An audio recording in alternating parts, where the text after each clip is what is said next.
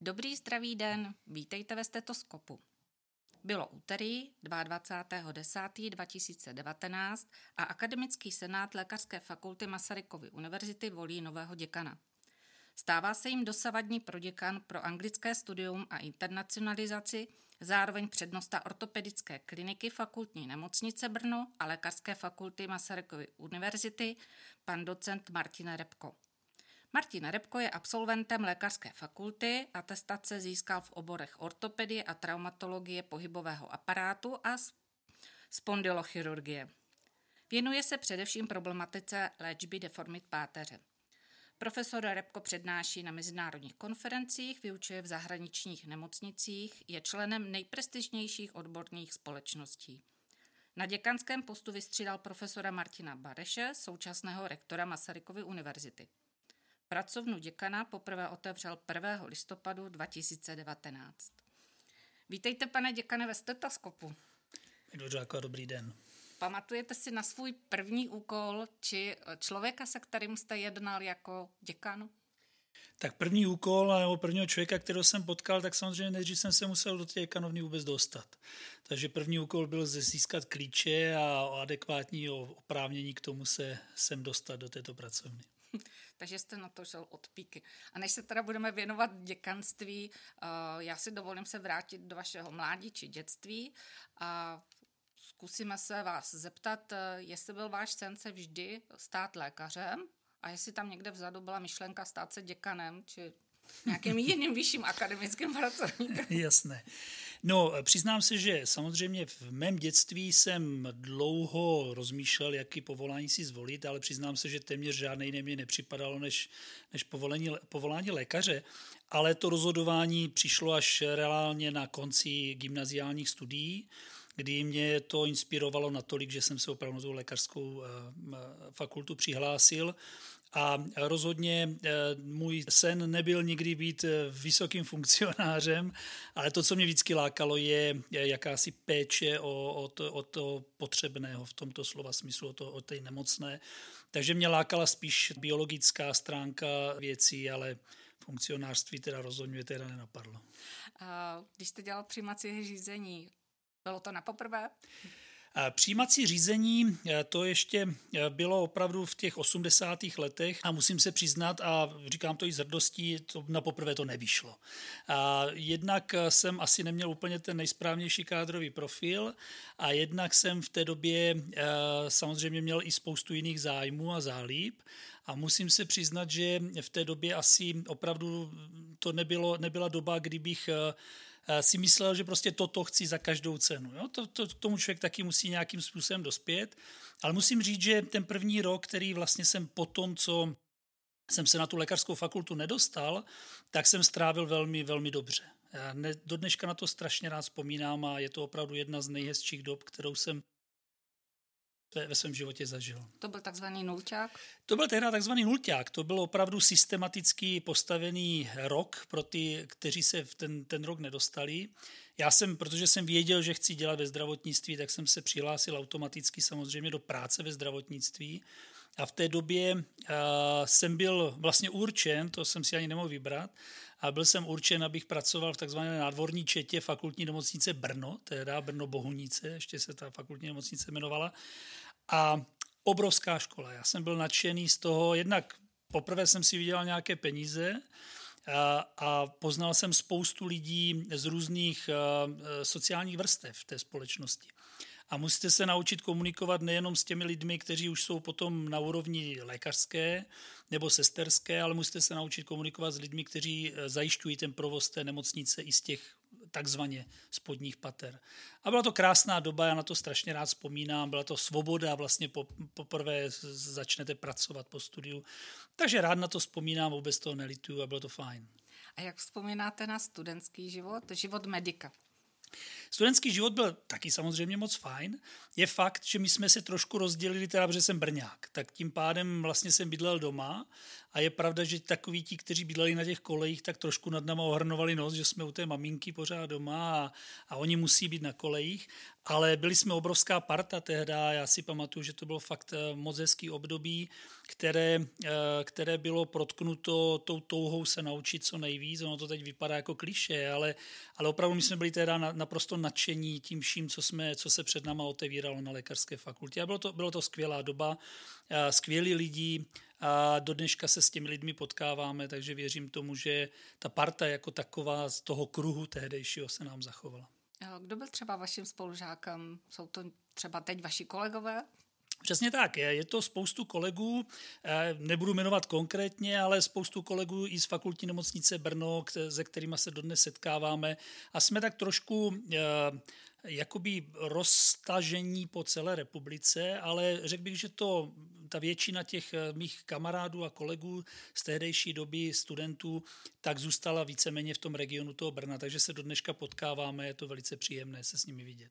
Je listopad, eh, bohužel máme omezení v podobě covidu. Do vašeho studia zasáhl listopad s velkým L, listopad 89. Jak moc vás to zasáhlo, jak moc to změnilo vůbec výuku? No, listopad 89 byl opravdu přelomový nejenom v tom životě té společnosti, ale pro nás, pro všechny, pro ty studenty. To byla fantastická doba, do dneška na ní vzpomínám.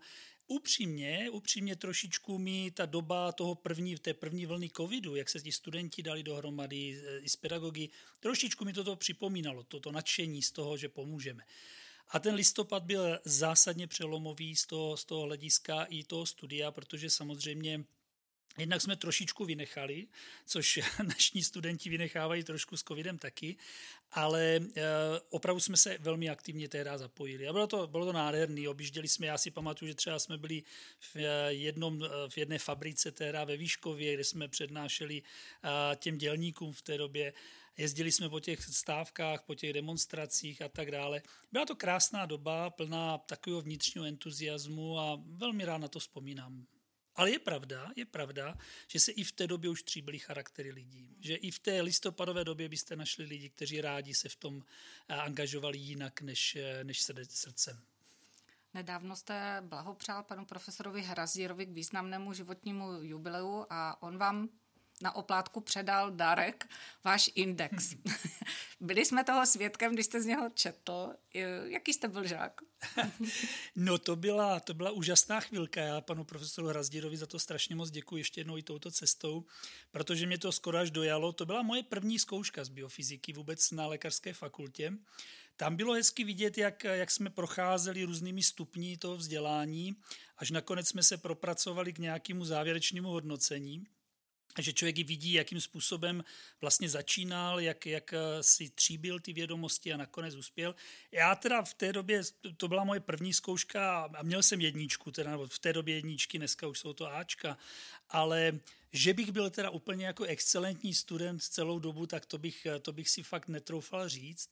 A řekl bych, že spoustu zkoušek jsem neudělal na poprvé, tak jako většina, většina z mých kamarádů a kolegů, ale na druhou stranu si myslím, že e, tady ani snad tak nejde o to, jestli uděláte všechno na červený diplom, i když já si velmi vážím studentů, kteří odstudují s červeným diplomem, ale jde o to, jakým způsobem opravdu to studium projdete, jak, do jaké hloubky se dostanete a, a jakým způsobem všechny ty zkoušky absolvujete. Krásná vzpomínka na první zkoušku a bylo to velmi dojemné s panem profesorem Razdíru a moc mu za to ještě jednou děkuji. Během studií se otevřely hranice. Stihl jste ještě nějakou zahraniční stáž?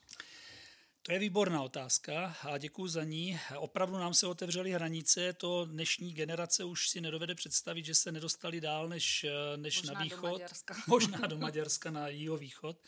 A e, Tehdy mě se otevřela cesta opravdu velmi dobrá, protože jsme začali být takzvané výměné stáže v té době a já jsem vlastně hnedka po té revoluci v tom létě toho 90. roku mohl vycestovat do holandského Utrechtu, a tam jsem absolvoval dvouměsíční stáž. Už teda jsem nějakým způsobem věděl, že chci dělat ortopedii, takže už jsem si vybral tehda ortopedii. No a bylo to fantastický pro mě, protože jsem najednou viděl něco, něco úplně jiného. Tím nechci říct, že ten západ je lepší než, než my, ale v té době jsme to tak trošku vnímali. A hlavně to byla obrovská zkušenost eh, s novými lidmi. Najednou musíte jazykově vyzrát, protože v té době my jsme se převážně učili ruštinu, to už mhm. zase eh, novodobá generace úplně nepochopí, proč jsme se učili rusky, ale, ale to byla fantastická zkušenost a poznal jsem jiný způsob zdravotnictví v té době. To holandské zdravotnictví bylo na vysoké úrovni, byl to akademický, akademická nemocnice v Utrechtu. A co je zajímavé, tak jsem uh, spotkal eh, už ve své odborné praxi asi před pěti lety kolegu, který tam tehdy prostě ještě, ještě byl a jako mladý a tak jsme, se, tak jsme se jako poznali a bylo to strašně fajn. Takže by byla to zahraniční stáž, která vás naklonila k ortopedii, anebo ještě bylo něco předtím? Nemyslím si. Ta ortopedie mě lákala eh, z hlediska toho, že jsem v té době hodně sportoval a e, lákala mě ta ortopedie s tím pohybovým aparátem a to zblížení vlastně sportu a ortopedické praxe mi připadalo jako nejužitečnější pro moji praxi. A v té chvíli jsem už věděl, že tu ortopedii chci. Takže jsem se cíleně už do toho Holandska e, nadspal vlastně na tu ortopedickou kliniku. Mm. Tak jsme se dostali krásně k ortopedii ze studií. Vy jste absolvoval v roce 1992 a i hned jste nastoupil na ortopedickou kliniku. Profesně jste jí věrný dodnes. Eh, jaké byly ty začátky? Byl jste ten člověk, který tam chvíličku musel držet ty kleště a nemůžu nevzpomenout nemocnici na kraji města, jestli jste tam měl i dobrého sovu a vtipného Štrosmajera nebo Huňkovou v patách. Jaké byly ty začátky? Začátky, já jsem opravdu měl eh, několik štěstí ve svém životě a tohle bylo jedno z mých největších štěstí, že jsem se mohl dostat vůbec na tu ortopedickou kliniku v té době pod vedením pana profesora Otto Vlacha. A pan profesor Vlach byl naprosto geniální člověk, který uměl eh, fantasticky operovat páteře a dokonce je to první člověk, který vůbec ty páteře u nás operoval v České republice. Takže to, to bylo něco, co mě velmi lákalo, protože ta páteř pro mě byla už, už v té anatomii orgán nebo, nebo část našeho těla, která mě velmi přitahovala. Nevím proč, to už, to už asi nikdy nezjistím, ale je to do dneška tak. No a vlastně uh, jsem měl velmi ště, velký štěstí, jsem se tam tehdy dostal, já jsem už dělal uh, v poslední dva ročníky na lékařské fakultě jakousi práci, uh, v té době jakoby svočku, alternativu té svočky a v zásadě už o mě ti lidé věděli, takže jsem se tam nějakým způsobem mohl dostat. No a ty začátky pro kohokoliv, kdo začíná na jakémkoliv oddělení, jsou takové jako ambivalentní dost často protože eh, musíte se trošičku zase přizpůsobit nějakému jinému rytmu, to za prvé. A za druhé, eh, na té klinice vládl eh, v dobrém slova smyslu takový lehce vojenský řád a vždycky ten nejmladší prostě byl určený k tomu, aby prostě všechno zvládl to, co se nikomu staršímu nechtělo. A já jsem měl trošičku zase, nechci říct můlu, ale v té, v té chvíli dva roky jsem tam byl nejmladší. Takže dva roky jsem, eh, jsem byl takovým tím člověkem, který opravdu musel zajistit to, co se nikomu jinému dělat nechtělo. Ale zase je to obrovská škola, jsem za ní vděčný. A to, ty povahové vlastnosti, které jste zmínila, tak já myslím, že Scénárista pan Dietl byl opravdu geniální v tomhle a řekl bych, že všechny ty charaktery, které jste jmenovala, tak tam najdete. A nemyslím si, že jenom na ortopedii, myslím si, že všechny ty obory jsou dost si podobné, takže z tohohle hlediska opravdu toto tam je. A zase bych se vrátil k tomu svým nultýmu ročníku. Člověk, když pozná charaktery lidí i na různých úrovních eh, vlastně to zajištění té nemocnice, tak už ho málo co překvapí. Sneste ortopedická klinika v současnosti srovnání se světem? Já bych chtěl říct to, že pan profesor Vlach byl opravdu eh, svým způsobem velmi geniální člověk, ale měl tu, tu limitaci toho, že nemohl do zahraničí. Takže řekl bych, že ta klinika od svého vzniku v roce 77 byla špičkovým a jedinečným pracovištěm v rámci České republiky. A troufnu si říct, že já, stejně jako další uh, žáci pana profesora Vlacha, kteří na klinice pracovali nebo ještě pracují, tak se nám podařilo eh, tu kliniku posunout právě na tu světovou úroveň. Věřím tomu, že, že opravdu se vší skromností si tohle můžeme troufnout říct, protože nejenom, že ta klinika nějakým způsobem opravdu drží trend eh, s tím světem, tak stejně tak si myslím, že v některých, eh, některých aspektech té operativy páteří, ale hlavně dětských deformit, ten trend i určujeme, což je velmi dobré. Dá se určit, které výkony jsou na vaší klinice asi nejčetnější a v čem je třeba vaše klinika opravdu unikátní? Hmm. Tak četnost výkonu je složitá otázka lehce, protože samozřejmě menší výkony eh, se provádějí ve větší množství, ve větší kvantitě a zase ty větší výkony jsou samozřejmě spíš v jednotkách. Ale to, s čím naše klinika je významná a řekněme nejenom eh, v rámci České republiky, ale světově známá, jsou dvě základní problematiky. Jedna problematika je právě ta problematika deformit páteře, a hlavně dětských eh, deformit. A druhá problematika, ve které opravdu vyčníváme, jsou eh, defekty chrupavek nosných kloubů. A to jsou takové dvě zásadní nosné věci, které si myslím, že opravdu z té kliniky dělají jedno z vynikajících pracovišť na té světové úrovni. Ale to, co je opravdu od založení té kliniky, to nejvýznamnější jsou deformity, eh, deformity páteře. Eh, ortopedická klinika je ve své podstatě průkopníkem. Eh, klinika zavedla do klinické praxe řadu nových moderních instrumentárií, umožňující kvalitně lepší možnost 3D korekce deformit páteře. To jsem s dovolením přečetla teď. Na čem ní pracujete? No, eh, my se právě snažíme o to, aby ta, de, ta korekce těch deformit té páteře byla co nejdokonalejší. Ono to má obrovský význam hlavně pro ty dětské pacienty, protože když my to vyřešíme vlastně tu deformitu v dětství, tak oni potom v té dospělosti netrpí dalšími problémy nejenom toho pohybového aparátu, ale vnitřních orgánů a, a dalších těchto záležitostí. Takže z tohle hlediska jsme se vždycky snažili se podílet na, eh, na vývoji těch moderních instrumentárií. Tak, jak to skorigujete, není otázka jenom techniky ve smyslu operace, ale právě toho technického zázemí té operace, protože my do těch dětí dáváme spoustu šroubečků, týčí, různých hejblat a tady tohle všeho. A pomocí těchto zařízení dokážeme opravdu krásně skorigovat v tom 3D. Proto my říkáme 3D, že to zdaleka už není jenom, dřív se myslelo, že to je jenom vykřívení do strany, ale dneska už víme, že prostě je taková spirála v prostoru a my se snažíme tu spirálu znovu otevřít a, a krásně to, toho malého pacienta narovnat. Takže to je první věc, o kterou se snažíme, abychom eh, se podíleli na zdokonalování těch nových instrumentárií a v tom si myslím, že jsme opravdu pomohli eh, velmi mnoho eh, právě i té takzvané industrii, těm jednotlivým provozovatelům nebo těm firmám, které, které ty instrumentárii nakonec prodávají do těch nemocnic nebo dodávají, tak eh, tam jsme vlastně dokázali jim ty instrumentária zdokonalit tou naší vlastní praxí. Takže to je takový podstatný moment. A druhá věc, co si myslím, že je velmi důležité, je, že se snažíme o takovou opravdu komplexní péči o ty děti. Znamená, není to zdaleka jenom o té operaci, ale snažíme se ty děti edukovat, rodiče edukovat před operací, po operaci, snažíme se najít optimální způsob rehabilitace pro ně tak, aby to dítě bylo opravdu relativně velmi zdravé po té operaci, aby bylo jednou provždy vyřešené a mohlo si užít kvalitní život. Hm.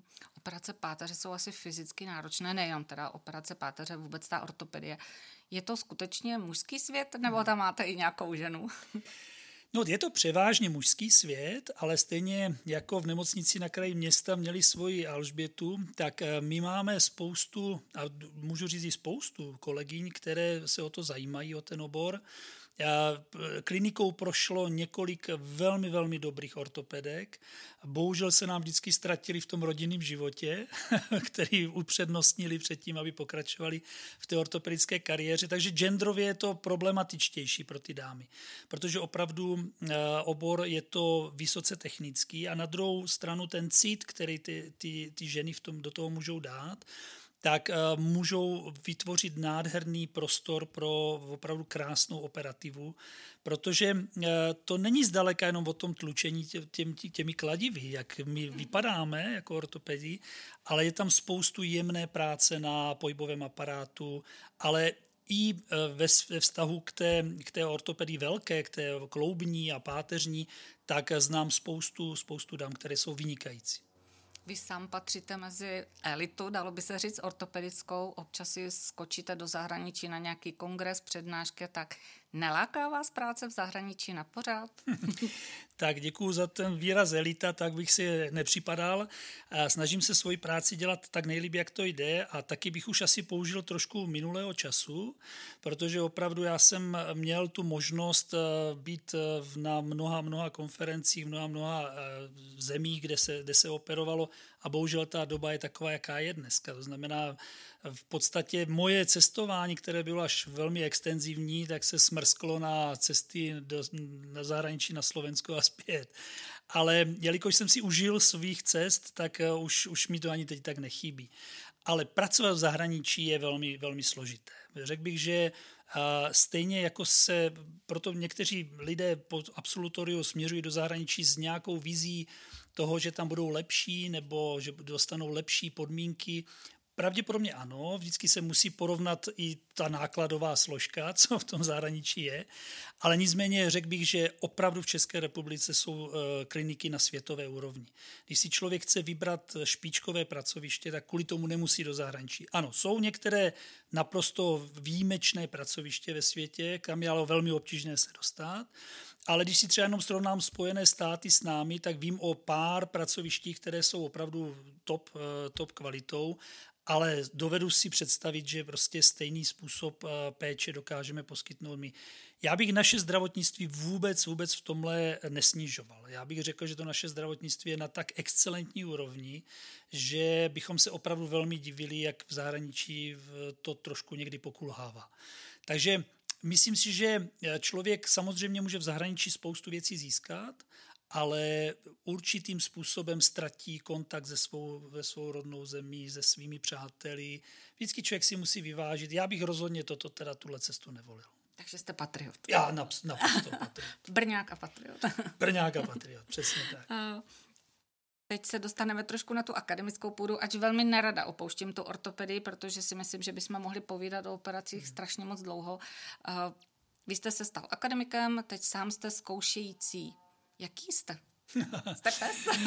No, uh, akademikem. Já si myslím, že akademikem je v podstatě by měl být každý lékař, který pracuje v nějakém zařízení, které se věnuje i péči studentům. To znamená, i když třeba ten člověk nemá svůj akademický post eh, ve smyslu třeba i pevného úvazku na fakultě nebo něčeho podobného, tak bych si troufl říct, že všechny tyto kolegové bych nazval akademiky v tomhle směru. Minimálně v těch fakultních nemocnicích, ale dneska už máme spoustu aktivit na okresních nemocnicích a tak dále.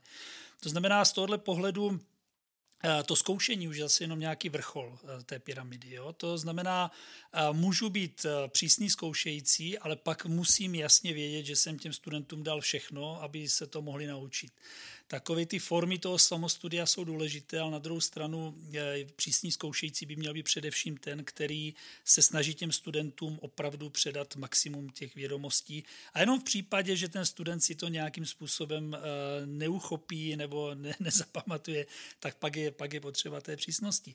Na druhou stranu já se nepovažuji vůbec za přísného examinátora. Já mám rád, když eh, s tím člověkem můžete vést v průběhu eh, toho zkoušení nějakou diskuzi, Protože stejně tak víme, že spousta těch studentů se bude věnovat úplně jinému oboru, než který vlastně na té zkoušce jsou, eh, na které zkoušce jsou. A v tomto směru bych jenom chtěl říct, že pro mě je vždycky cenější student, který dokáže třeba logicky odvodit některé věci, dokáže k tomu oboru mít aspoň nějaký vztah a nějakým způsobem eh, vnímat, co ten obor znamená, tak to je pro mě student, který, který prostě je dobrý. A student, který se jenom naučí některé věci a jenom vlastně vám to odbifluje, tak eh, to nemusí být vždycky stejně dobrý student. znamená přísnost eh, jenom v tom směru, abychom dokázali eh, zjistit i jakousi i morální kvalitu toho člověka, který je zkoušený. V tom. Vy jste se stal pedagogem i na MUNI. Jaké je to pracovat najednou s tak malými dětmi? No to je skvělá zkušenost, jo, protože já, to je přesně ono. To máte naprostou pravdu, že když eh, jste na nějakém, nějaké úrovni, zkoušíte určitou vrstvu vlastně třeba mediků v této fázi nebo studentů, jiných studentů lékařské fakulty, tak je nutíte a sám sebe se vlastně můžete postavit do té role té, té odborné části a musíte chtít po nich to, co vlastně znáte vy. A najednou potřebujete vysvětlit eh, třeba i těm malým dětem. My jsme měli eh, u nás na klinice spoustu eh, malých dětí, vlastně, kteří se přišli podívat v rámci MUNI a byla to skvělá zkušenost, protože najednou musíte začít přemýšlet úplně jinak. Jo? Prostě nemůžete těm studentům vykládat, eh, nebo těm malým studentům nemůžete vykládat to stejné. A najednou přijde pro, pro klik toho, že si uvědomíte, jak, jak někdy třeba i špatně mluvíte příliš odborně, jo? ať už se svýma kolegy, kolegama, nebo, nebo s, třeba se sesterským personálem, nebo něco takového. Takže ta uvědomění toho, že potřebujete získat princip toho, co chcete předat a musíte to říct nějakým jiným způsobem, to je velmi inspirující. My se teď dostaneme k vašemu děkanství, protože je to rok, co jste ve funkci. Máte za sebou spoustu práce a moje otázka je, co vám to vzalo a naopak, co vám to přineslo? tak jak už jsem řekl na začátku toho hovoru, to nebyl můj sen. Já opravdu ne, já jsem vždycky chtěl být e, dobrým klinikem, ale přišlo to naprosto přesně v určitou dobu, kdy jsem pochopil, že jsem už něco v té klinické fázi si zažil, něčeho jsem dosáhl a pochopil jsem, že to předávání vlastně těch, těch zkušeností se děje na různých úrovních. A to, že jsem učil nějaké studenty, to, že jsem nějakým způsobem je, je vlastně vedl k nějakému poznání věcí, tak mě přivedlo i k tomu, že se to dá dělat i z těch jakože v uvozovkách vyšších úrovní. To znamená, že nejenom, že předáváte tu danou odbornost, tu danou zkušenost, ale snažíte se rozvíjet nějakou kultivovanost určité instituce. A ta instituce je v tomhle případě lékařskou fakultou, to znamená přechod vlastně, a on to není ani přechod, je to prostě jenom rozšíření toho portfolia vlastního z toho klinického na to pedagogické a organizační, nebo řekněme manažerská, je to, toto je manažerská funkce většinou. Takže to mi přineslo spoustu poznání toho, jak ta fakulta funguje zvnitřku. A protože samozřejmě většina těch pedagogů, jak se s nimi setkáváte, tak vidí tu fakultu z vnějšku a vidí ho z toho svého úhlu pohledu té odbornosti. Ale tohle mě přivedlo i k poznání toho, jak fakulta eh, pracuje vevnitř a jak je vlastně ta struktura té fakulty je, je postavena tak, aby mohla ta fakulta předávat to maximum těch zkušeností a vědomostí tak nelitujete toho rozhodnutí? Ne, ne, ne, ne, já jsem, já jsem samozřejmě na fakultě, jsem hrdý na to, že můžu na této fakultě pracovat, protože si myslím, že lékařská fakulta Masarykovy univerzity, jestli není úplně nejlepší, jakože si myslím, že ano, tak může určitě a patří mezi ty nejlepší fakulty nejenom v tom regionu České republiky, ale, ale v tom evropském a světovém rozměru. Takže věřím tomu, že eh, toto je fakulta, která má obrovský, obrovský potenciál a i vlastně s novými eh, facilitami, které teď přišly, jako je SIMU, jako jsou další rozvojové projekty eh, spojené i s Masarykovou univerzitou, tak je to fakulta, která rozhodně je tou, tou špičkou toho ledovce. No, jsme, tím, jsme na tom čele toho ledoborce, který proráží ty vody. A co bylo nejtěžší ve vaší funkci za ten rok a naopak, co vám přineslo opravdu ten pocit toho vítězství nebo toho dobrého pocitu, jako hmm. wow, to se nám povedlo? No, e, upřímně řečeno, e, složité bylo e, a s Brekem jsem to někdy jakoby oželel, že musím některé, některé operace prostě pustit svým kolegům. Oni jsou rádi samozřejmě, protože že se dostanou k některým větším operacím, které jsem tak miloval vždycky, ale co se mi jakoby podařilo si udržet tu odbornost, což jsem velmi rád, že prostě si můžu operovat, ale to zase jenom díky opravdu velké, velké podpoře nejenom různých lidí eh, z osobní, z osobní roviny, ale především velké podpoře jak mého týmu tady, to znamená týmu proděkanů a všech, eh, všech, kteří eh, se na té fakultě, na té práci podílí, tak obrovský dík patří i mým kolegům a spolupracovníkům na ortopedické klinice. A hlavně bych zmínil i pana primáře Vališe, který je prostě člověk, který mi nesmírně pomohl udržet kvalitu té péče na ortopedické klinice v těch momentech, kdy jsem prostě se více věnují a věnoval lékařské fakultě. Tak eh, to bylo to nejtěžší vzdát se té eh, operace. Nejtěžší bylo fakt se vzdát prostě toho, že, že už nebudete tolik třeba aktivní v té operativě, ale musím, musím zase říct, že to byla to první období, kdy jsem se snažil maximálně se věnovat víc práci na fakultě. A jakmile se nám ten, eh, ten tým zaběhl, jakmile nějakým způsobem ty věci začaly dobře fungovat, tak jsem se postupně zase vracel k té operativě a dneska jsem tam, kde jsem byl předtím, než jsem odcházel. A to, co vám udělalo teda tu radost?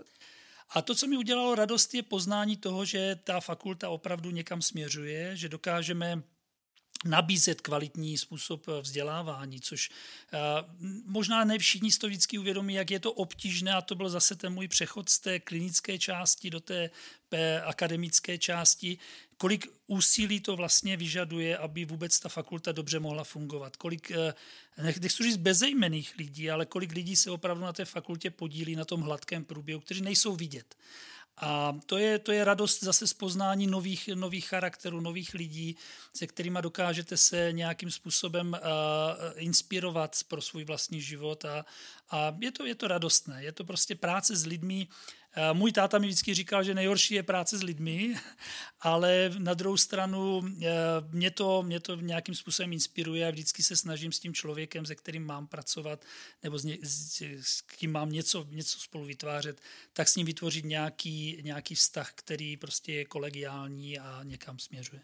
Vy jste v jednom z vašich rozhovorů řekl, že ortopedie je vysoce týmová práce. Jak mluvíte o děkanství, tak tady to platí asi taky. To, tohle platí ještě mnohdy jako mnohonásobně, mnohonásobně lépe.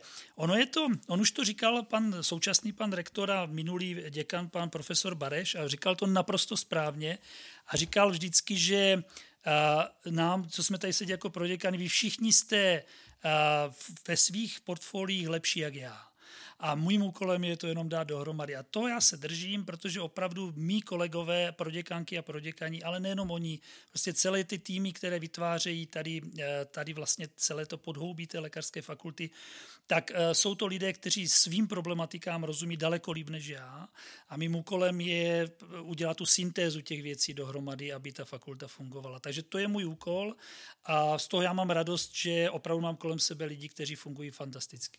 Vzpomněl jste pana rektora Bareše, jaké to bylo usednout do jeho křesla po něm? My s panem rektorem Barešem máme eh, velmi hezký vztah. Já jsem mu velmi vděčný za to, že on mě v podstatě nastartoval na tu kariéru akademickou v tomhle slova smyslu, protože opravdu můj cíl to úplně nebyl. A za svého proděkanování pod jeho vedením jsem pochopil ty jednotlivé zákonitosti lékařské fakulty, které jsou. Ono asi by bylo pro mě daleko složitější, kdybych sem naskočil úplně z, z vlastně z čistého pole. Takhle já jsem dostal nějaký, nějaký rozměr a nějaké pochopení toho, jak lékařská fakulta funguje po, ten, po tu dobu, protože pan rektor nastoupil 1. září 2019 eh, a vlastně dva měsíce jsem ještě do, do té volby eh, ho zastupoval, takže i ten přechod byl takový relativně pozvolný a eh, myslím si, že nástup do této pozice je vždycky o tom rozhodnutí, co ve svém životě chcete a nebo nechcete a znovu má ambice jakoby být nějakým vyšším funkcionářem byla a je slabá. Já se opravdu snažím být dobrým manažerem v tomhle slova smyslu a nedržím se prostě toho křesla za každou eh, cenu. To znamená, dokud budu mít pocit, že té fakultě dávám to, co ta fakulta potřebuje, tak budu, budu šťastný, když tu funkci budu moct vykonávat. Máte teda rok za sebou, tak možná je čas na nějaké zhodnocení. Hmm. Nabízí se tady podívat se na plnění programového prohlášení. Eh, vaše programové prohlášení má tuším 10 bodů, je rozdělené od studentů, výuku až po administrativu a společenský život. Pojďme se věnovat třeba jednotlivým kapitolám, kde se vám co povedlo. Eh, podíváme se, eh, co vás ještě vlastně čeká.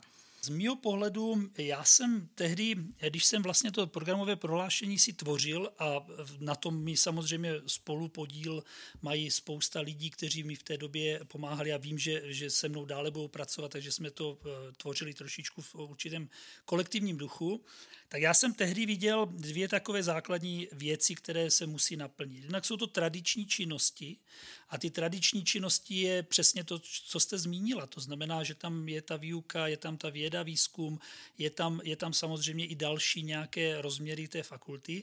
A druhý významný počin, který jsme museli nastavit a, a do, vlastně nějakým způsobem realizovat, jsou specifické výzvy.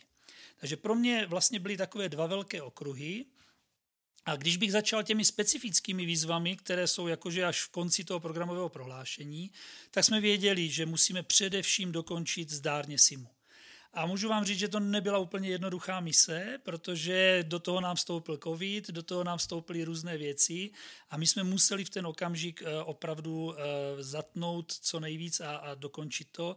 Tady patří obrovský dík jak panu proděkanu Štouračovi, tak paní inženýrce Blaškové, kteří prostě opravdu v tom, v tom týmu, který, který fungoval fantasticky, tak se nám podařilo prostě to simu dokončit jednak na čas a jednak v obrovské kvalitě, která prostě je zachovaná. Což když se podíváte dneska na stavby v České republice a jenom jak se staví D1, Teď tak... jsem chtěla dálnici zmínit, no, ano. tak v podstatě je to skoro zázrak, že se nám podařilo to simu opravdu dotáhnout v téhle podobě. No a pak jsou tam samozřejmě další velmi specifické výzvy, ale tohle byla ta výzva, která byla opravdu nej, nejvýznamnější a nej, nejpotřebnější v tu chvíli. No a když se podívám na ty tradiční činnosti, tak samozřejmě je to pořád stejné. Každý děkan, který přišel přede mnou a přijde po mně, tak bude chtít to stejné. To znamená, bude chtít kvalitní výuku, bude chtít kvalitní vědu a výzkum a bude chtít nějakým způsobem dosáhnout toho, aby ti studenti i ti zaměstnanci byli tady nejenom že spokojení, ale výkonní. Takže z tohohle pohledu určitě eh, tam bylo spoustu bodů, které se snažíme teďka nastavit. A my jsme si udělali určité takové nějaké rezime nebo takové setkání se, s mým týmem, eh, které proběhlo před minulý týden a šli jsme po, bod po bodu a zjistili jsme, že, že jsme opravdu si splnili to, co jsme si zadali a řekl bych dokonce, že jsme si i přeplnili některé věci, mohli jsme si něco nechat na později. Ale naším cílem je především ta komplexnost. Nemůžeme se prostě jenom podívat na jeden bod, který by byl důležitý. Pokud ta fakulta nemá to komplexní zázemí a vlastně všechny ty body dohromady spojené, tak vlastně ta fakulta nikdy, nikdy nebude úspěšná. A to je trošku zase úkol i toho děkana a nebo celého toho vedení, neupřednostňovat eh, některou složku té fakulty. A je to velmi homogenní prostředí. Máte tady čisté vědce, máte tady čisté pedagogy, máte tady kliniky a prekliniky a vlastně mým cílem, který jsem si úplně na začátku v tom programu prohlášení dal, je, že tyto věci prostě sjednotím a udělám jako komplex a globál toho, aby to fungovalo. Takže to byl takový jenom obecný rámec toho, co, co jsme si zadali a řekl bych, že eh, nechci říct, člověk by neměl být nikdy spokojený s tím, kam čeho dosáhl nebo nedosáhl, ale řekl bych, že jsme se uklidnili v tom, že i navzdory to, té covidové době, která je opravdu nepříjemná a pro naše studenty je velmi nepříjemná i pro ty pedagogy, tak se nám podařilo maximum toho, co, co jsme si zadali. Tak jsou nějaké ještě tam resty, které vás... Tak resty máte vždycky a máme, samozřejmě máme a my se snažíme mimo jiné pokračovat i v té transparentnosti těch věcí. Takže v nejbližší době vyjde e, taková analýza toho programového prohlášení. Nakonec to programové prohlášení je veřejnou záležitostí, bylo vyvěšeno a my se pokusíme a nakonec každý, kdo by si tím programovým prohlášením chtěl probrat, tak si může odpovědět, jestli se to stalo nebo nestalo ale my chceme udělat určitý eh, poziční dokument, který ukáže, jakým způsobem jsme dosáhli určitých faktorů eh, naplnitelnosti tohoto prohlášení. A kdybychom chtěli teď na závěr třeba nalákat uchazeče, eh, dokázal byste jim říct ve stručnosti, proč si vybrat lékařskou fakultu v Brně? No tak eh, je to úplně jednoduché, protože oni jinou lepší fakultu v České republice neseženou. Jo, to je prostě opravdu jsme dneska na špici. Jasně, že budeme všichni, všechny fakulty mezi sebou tak jako se jemně kolegiálně eh, štengrovat, kdo je lepší a kdo ne, ale my máme proto jednoznačně teďka opravdu nastavené podmínky k tomu, aby naši studenti byli spokojení. Je to jednak to otevřené SIMu, tak, tak skvělé, vybavené a opravdu na světové úrovni eh, vzdělávací centrum nemá nikdo v této republice a ani v evropském kontextu bychom velmi těžko hledali. Máme obrovské množství zkušených pedagogů. Já do, do, dokážu si představit, že nějakým způsobem nejenom ti preklinici, ale ti klinici jsou opravdu inspirativní pro ty naše studenty. A jedním z bodů, který eh, teď se teď dopracováváme a chceme nějakým způsobem z toho programového prohlášení naplnit, je to, čemu říkáme juniorská akademie. Znamená, chceme, aby ty studenti k nám nepřicházeli eh, s čistým štítem toho, že neví o té fakultě nic. Nepopsaná kniha. Nepopsaná kniha, ale chceme je uh, už inspirovat k tomu, aby šli na tu naši fakultu daleko dřív, než vůbec na ní poprvé vstoupí. A uh, budeme se, budeme se snažit o to, abychom dokázali inspirovat uh, naše studenty už i na z, z těch základních stupních vzdělávání a samozřejmě potom v tom středoškolském stupni, tak je to důležité. A já bych jenom chtěl ještě zdůraznit to, že ta lékařská fakulta zdaleka nejsou jenom medici. Když se podíváte na, na různé média, tak všude se píše o medicích ale ta pestrost toho, co na lékařské fakultě je, je opravdu, my jsme nejpestřejší fakultou lékařskou v, v rámci České republiky. To jsou programy nejenom pro eh, vlastně studenty eh, toho lékařství jako takového, ale jsou tam vel, velká řada eh, oborů, které jsou vlastně těmi bakalářskými a magisterskými nelékařskými povoláními. A je důležité si uvědomit, že jsme profesní vlastně vzdělávacím procesem. To znamená, Ono dneska, když to vidíte, kolik té práce eh, vidí ty, ty děti nebo budoucí studenti budou muset udělat, tak je to může lehce demotivovat. A my se snažíme je naopak pozbudit k tomu, že vlastně to studium je opravdu něco, co vede k obrovskému uplatnění v jejich životě. Já neznám nezaměstnaného doktora, eh, neznám nezaměstnanou sestřičku, prostě když, kdyby nechtěli. Tak kdyby nechtěli, tak, tak se nemusí, dobře možná, ale v zásadě je to naprostá stabilita pro ty studenty. Zatímco některé obory jsou přeplněné studenty, kteří budou obtížně hledat uplatnění, tak jednou z motivací je nejenom ta humanita, kterou by ty studenti v sobě měli mít, ale i ta jistota toho, že vždycky se ve svém životě dobře uplatní.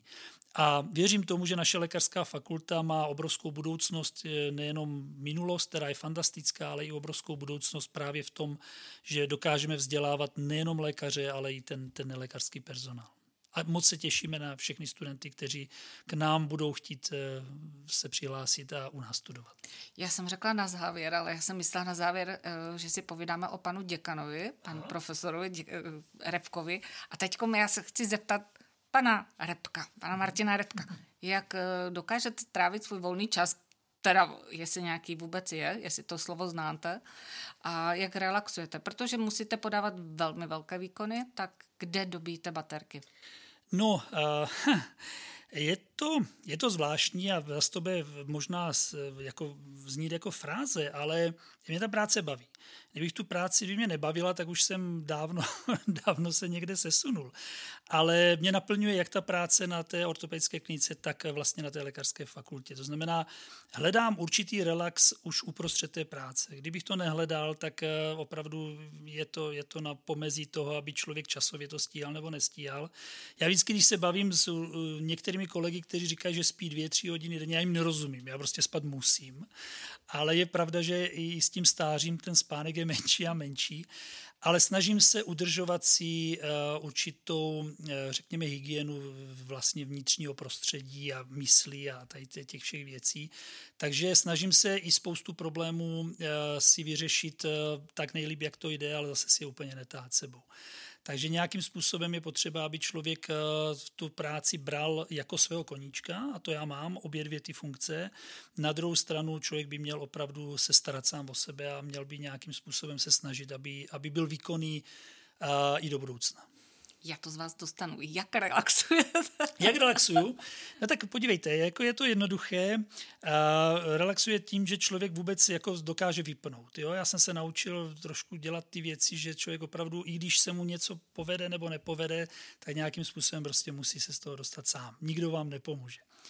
A na druhou stranu mám spoustu koníčků, které, eh, které mám dlouhodobě a které mě baví a když potřebuju, tak, eh, tak se vždycky k ní můžu vrátit a je to fajn, já jsem, já jsem spokojený. A, a, takže můj život jako v tomhle směru běží pořád stejně, jenom občas se přidá nějaká funkce nebo, nebo nějaká ubyde. Takže koníčky jsme se zase nedozvěděli, takže je to yoga nebo lepíte letadílka doma? No ještě, abych lepil letadílka po tom všem, co zažívám na ortopedii. Ne, to nás takhle vidí, já třeba přijdu domů a, a žena po mně chce, abych sestavil nějakou skříň a povídám, jako víš, co jsem dělal celý den v práci, ještě chceš po mně tohle. Šroubuju v práci, šroubuju v práci a budu šroubovat ještě doma, ne? Můj syn, který se dal na technickou dráhu, tak je šťastný tím, že vlastně já doma nic nedělám a on se může on se realizovat, takže tomu gratuluju k tomu. Dcera se dala teď na studium fyzioterapie, takže se jí snažím předat nějaké věci z té ortopedické části. No a já se snažím relaxovat tak, že opravdu si třeba lehnu a odpočívám. A opravdu eh, celý můj život je protkaný mými koníčky, jako je yoga, jako je sport, eh, jako je hokej, a, a jako je nějaký, třeba rád jezdím na, na lyžích, že jo, zase nevím, jak ta sezona letos vůbec bude, bude strašný. Zatím to vypadá, že jsme bez sněhu. bez sněhu a nemůžeme nikam cestovat, takže je to takové složité, ale naučil jsem se i s pomocí svých koníčků prostě eh, vypnout a a to, co moji, moji pří, eh, blízcí neradí vidí, tak rád jezdím na motorce. Kdy jste vsítil naposledy gól? Naposledy jsem cítil gol, než nám to tady zavřeli všechno. A musím teda říct, že jsem strašně nešťastný, že my chodíme s kamarádama každou neděli eh, na hokej a ten poslední hokej, který ještě byl, tak se mi podařilo opravdu dát po několika měsících dva góly. A všichni se tomu divili, protože už, už jako moje výkonnost v hokeji je horší a horší, ale eh, je to prostě už pár týdnů. No. Je to škoda, je to škoda. Díváte se třeba na filmy z nemocničního prostředí a rozčilujete se u nich? Ne, zásadně takový film já vypínám. Že jo? Jediný, jediný seriál, který já ještě snesu, je Nemocnice na kraji města, který jste zmínila. A to jenom díky té obrovské nádherné tradici, kterou teda, teda ti herci udělali. Ne, samozřejmě e, firmy z nemocničního prostředí, to je, to, je, to, to nemůžeme. To, to, já teda určitě ne, jestli se na to někdo, tak je to takový opravdu, si opravdu zvláštní. Práci dom si tam. ne, ne, ne, ne, zvláštní, když tak z jiného oboru, že jo. Uh-huh, uh-huh. A oblíbená knížka? Oblíbená knížka, já se přiznám, že čtu čím dál tím méně, jednak čím dál hůř vidím, tak, čím dál tím méně čtu, ale e, z těch knížek já si rád třeba spíš podívám opravdu na nějaký klidný film, to, to, to mě naplňuje. A přiznám se, že čtu rád i třeba filozofické knížky, které, které jsou krásné, takže jo, jo knížky, knížky jsou nádherné. Co nám přinese rok 2021? Jak to máte v diáři nalinkované? A chcete po mně nějaký astrologický rozbor, ale ne, no tak eh, já bych byl šťastný, kdyby tahle společnost se konečně zase normalizovala, jo? protože já to opravdu paralelu i s některými věcmi z těch minulých období vidím, kdy se ta společnost uzavírala. Já bych byl velmi, velmi šťastný, kdyby jsme opravdu začali být více otevření. Naprosto chápu, že v této době všechna ta nařízení jsou správná. Na druhou stranu to, co mě opravdu trápí, je, je ta sociální deprivace, ať už v těch dětech. Opravdu mě zlobí to, že ty děti se spolu nedokážou komunikovat než po těch sítích. A byl bych rád, aby rok 2021 nám přinesl větší klid a větší klid na to, abychom dokázali se znovu vrátit k těm podstatným věcem. Je to, je to stejně jak s tím covidem. Je potřeba se o to naprosto postarat. Na druhou stranu přestáváme vidět všechno ostatní, co okolo toho covidu je, třeba z těch nemocí. Tak stejně tak bych byl rád, abychom po tom novém roce už dokázali se znovu věnovat sami sobě, věnovat se koníčkům, věnovat se, začít se znovu eh, sociálně stýkat a, a být v nějakých komunitách, které, které fungují velmi dobře. To bych moc přál všem a věřím, že pro fakultu eh, ten příští rok bude zase úspěšný, že fakulta dokázala teď projít eh, trošku takovým, nechci říct peklem, to určitě ne, ale určitě velmi složitým obdobím, kdy se spoustu věcí muselo přetvořit do jiných forem, ať už je to jenom ta výuka nebo něco dalšího tak eh, věřím tomu, že znovu ten rok 2021 bude tím rokem, který nás posílil v tom minulém období a dokáže nám eh, se otevřít těm podstatným věcem, které musíme v té naší práci řešit. Já si myslím, že lepší závěr jsme si nemohli přát. Moc děkuji za vaše slova, za váš čas, za krásný rozhovor. Posluchačům, jako vždy, budu děkovat za vaše uši a s panem profesorem, děkanem lékařské fakulty se pro dnešek loučíme. Já moc, moc děkuji za ten prostor, který jsem dostal a, a věřím tomu, že, že ten příští rok a, a naše setkávání budou jenom veselější a veselější. Děkuji. Moc děkuji. Thank you.